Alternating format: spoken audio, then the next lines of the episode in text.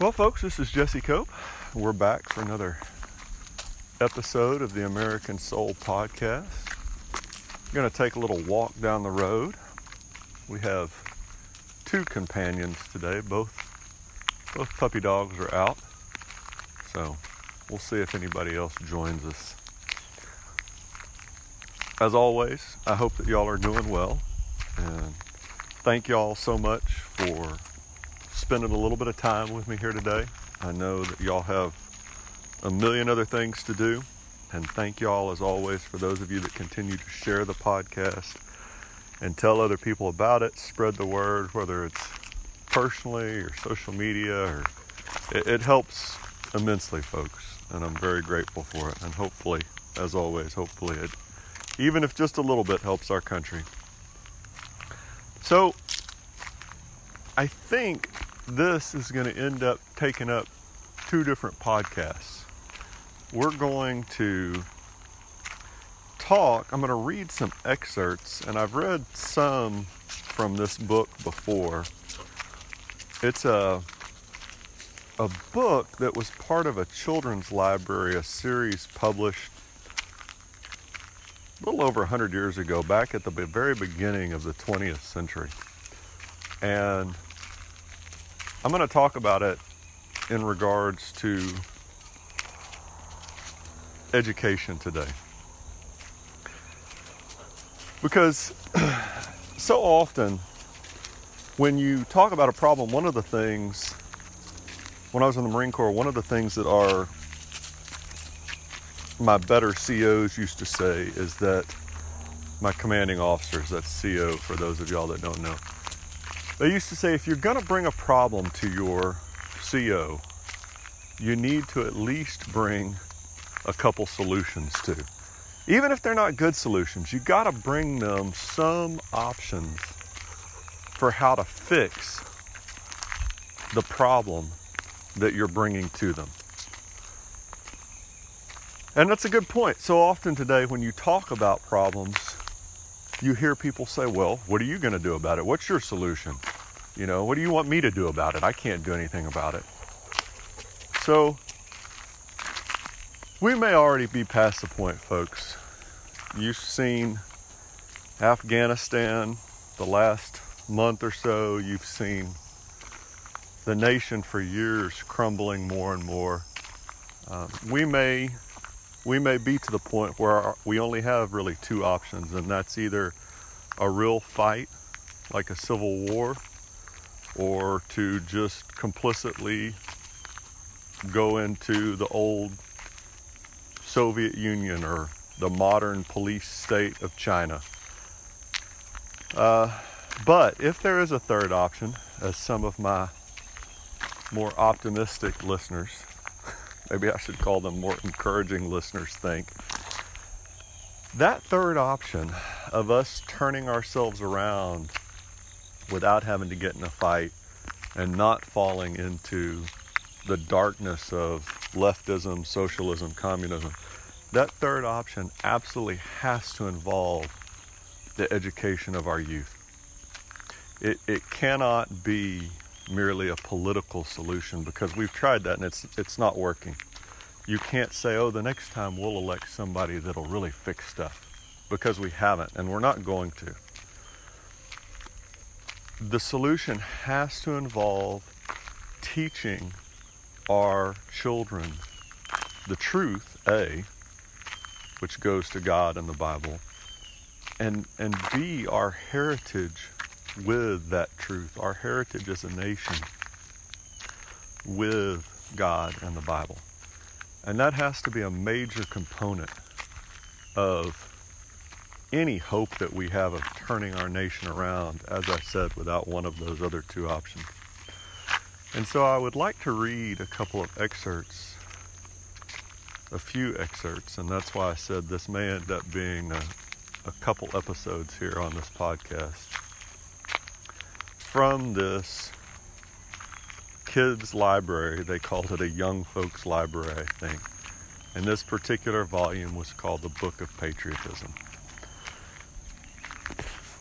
And so we'll just we'll just go ahead and get into it because I think it does such a good job of of laying out both the problems and the solutions themselves and then and then it kind of illustrates how far we've come fallen in our education of our youth today.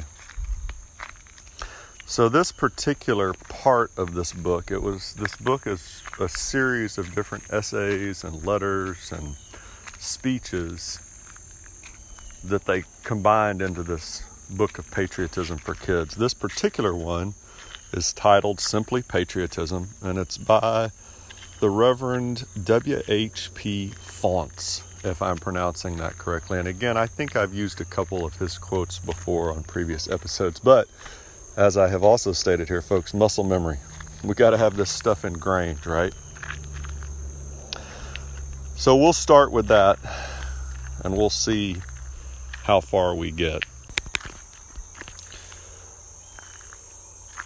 Our country stands for religion. It is true there is no mention of God in the Constitution, and I rejoice that there is not, for I want no religion forced upon anybody. But there is no page of our history that you can possibly read without the mention of God.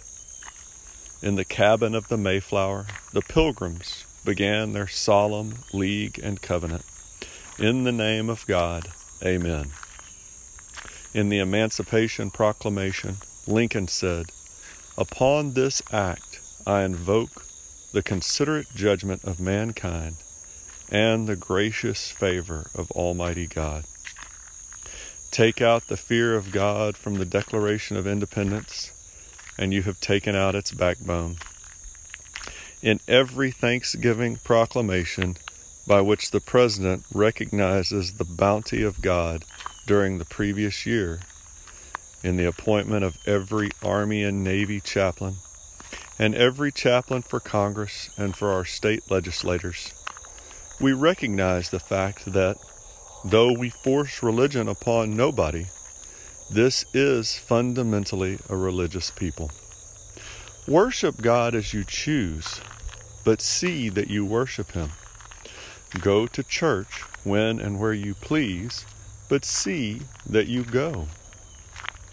The man who does not reverence religion, the man who does not respect Christianity, the man who does not feel honor and reverence for the Bible, the Sabbath, and the Christian God, he is out of tune with American history. The man who goes about this country to blaspheme Christianity is the true, quote, little American, unquote. And the man who is in sympathy with American tradition in the past and with American enterprise in the future will be the man who gives religion a large place in his heart and his life. It's a pretty lengthy quote to start with, a lot there to unpack. But just as I go through these folks, keep in mind that this was a part of a children's library. It's a pretty important fact. And we don't, we have bought into this lie, this modern lie of separation of church and state, which is not what Jefferson even meant in his letter anyway, so much that we've, you know, most of our education, we've completely filtered out God as much as possible. In some places, uh, you just you can't even think it almost about God. And so we don't teach our children the heritage of our country when when this author talks about the Mayflower Compact, when he talks about the Emancipation Proclamation, when he talks about how the Declaration of Independence directly references God and the Christian God, right? We're we're not talking this argument, this modern argument, which we've said here so often about deists. That's just, you know, random, Allah, Mother Nature. That's not what this country was founded on. And, and when we don't talk about these things and teach our children these lessons, and there's just, as we've seen in this podcast, folks, there's just an endless number of lessons to teach our children about. Then it's no wonder our country's fallen apart because our kids have no anchor. They have no base with which to view the world and, and America's relationship with the world through. And I think one of the best lines was when he's talking about worship God as you choose, but see that you worship Him. Go to church when you, where you please, but see that you go. When and then the the man that does not reverence that does not respect Christianity, that does not feel honor and reverence for the Bible, the Sabbath, and the Christian God, he is the one that's out of tune with American history. You don't have to be Christian to be American, folks, but you have to understand if you come to this country that the only reason all these people that are coming, all these tens of millions of immigrants that are criminally breaking into the country or desperate to get here and, and do it, thankfully, legally, the reason that they're coming here, that they're not dying to get into England or Europe, although there's a great push there too, and, and that has the same, folks. The, the, reason they're still trying to get into there is because of the remnants of Christianity and the, the relationship that those countries, what little bit they still have with their, their basis of Western civilization on Christianity. But that's why these people want to come here is because of our relationship with God as a country, because that's what's made us great. You know, that's real American history.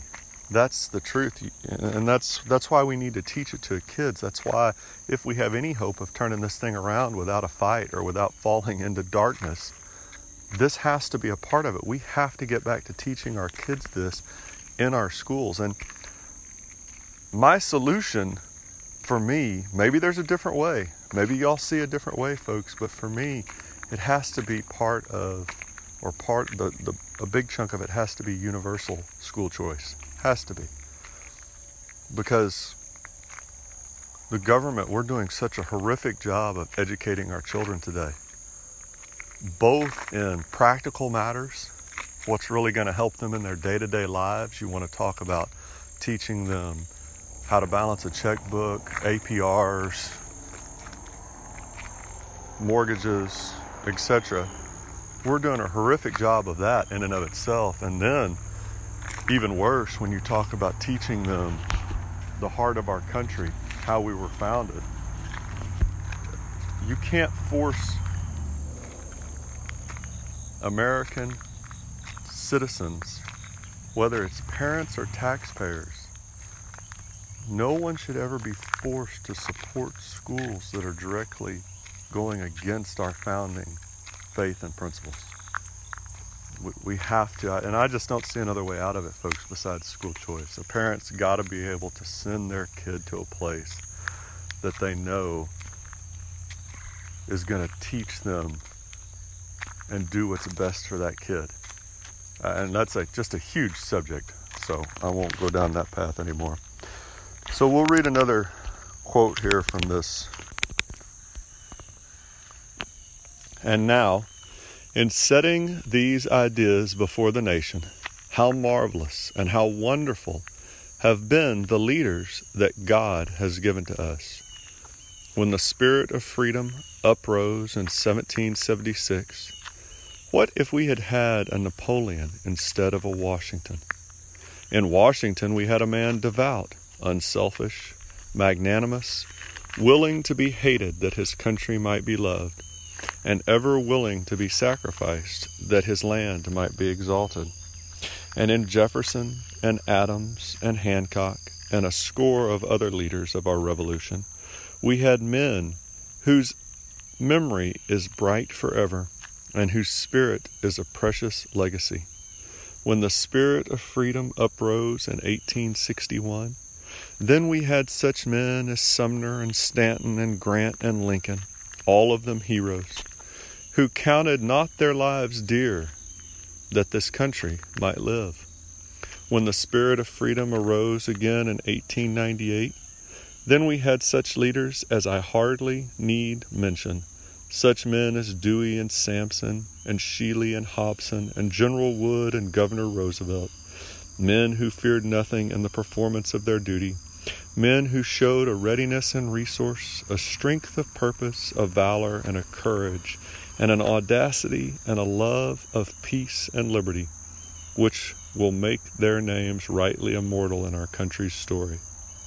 Now, the man who loves such heroes, who strives to be like them, who holds them up as examples to the world, who strives to make their spirit everywhere prevail, he loves his country. So I'm going to end with that one for today, folks, and we'll get back into it again in the next episode. We'll just keep reading a couple more excerpts from this.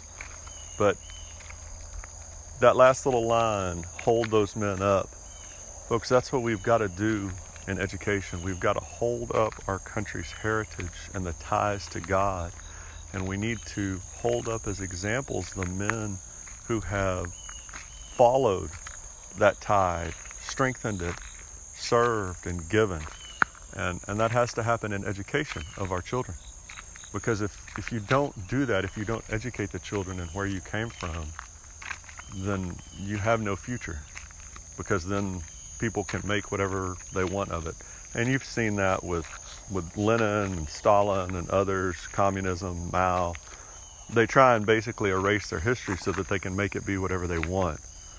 And, and then people you know, again, they just have no anchor.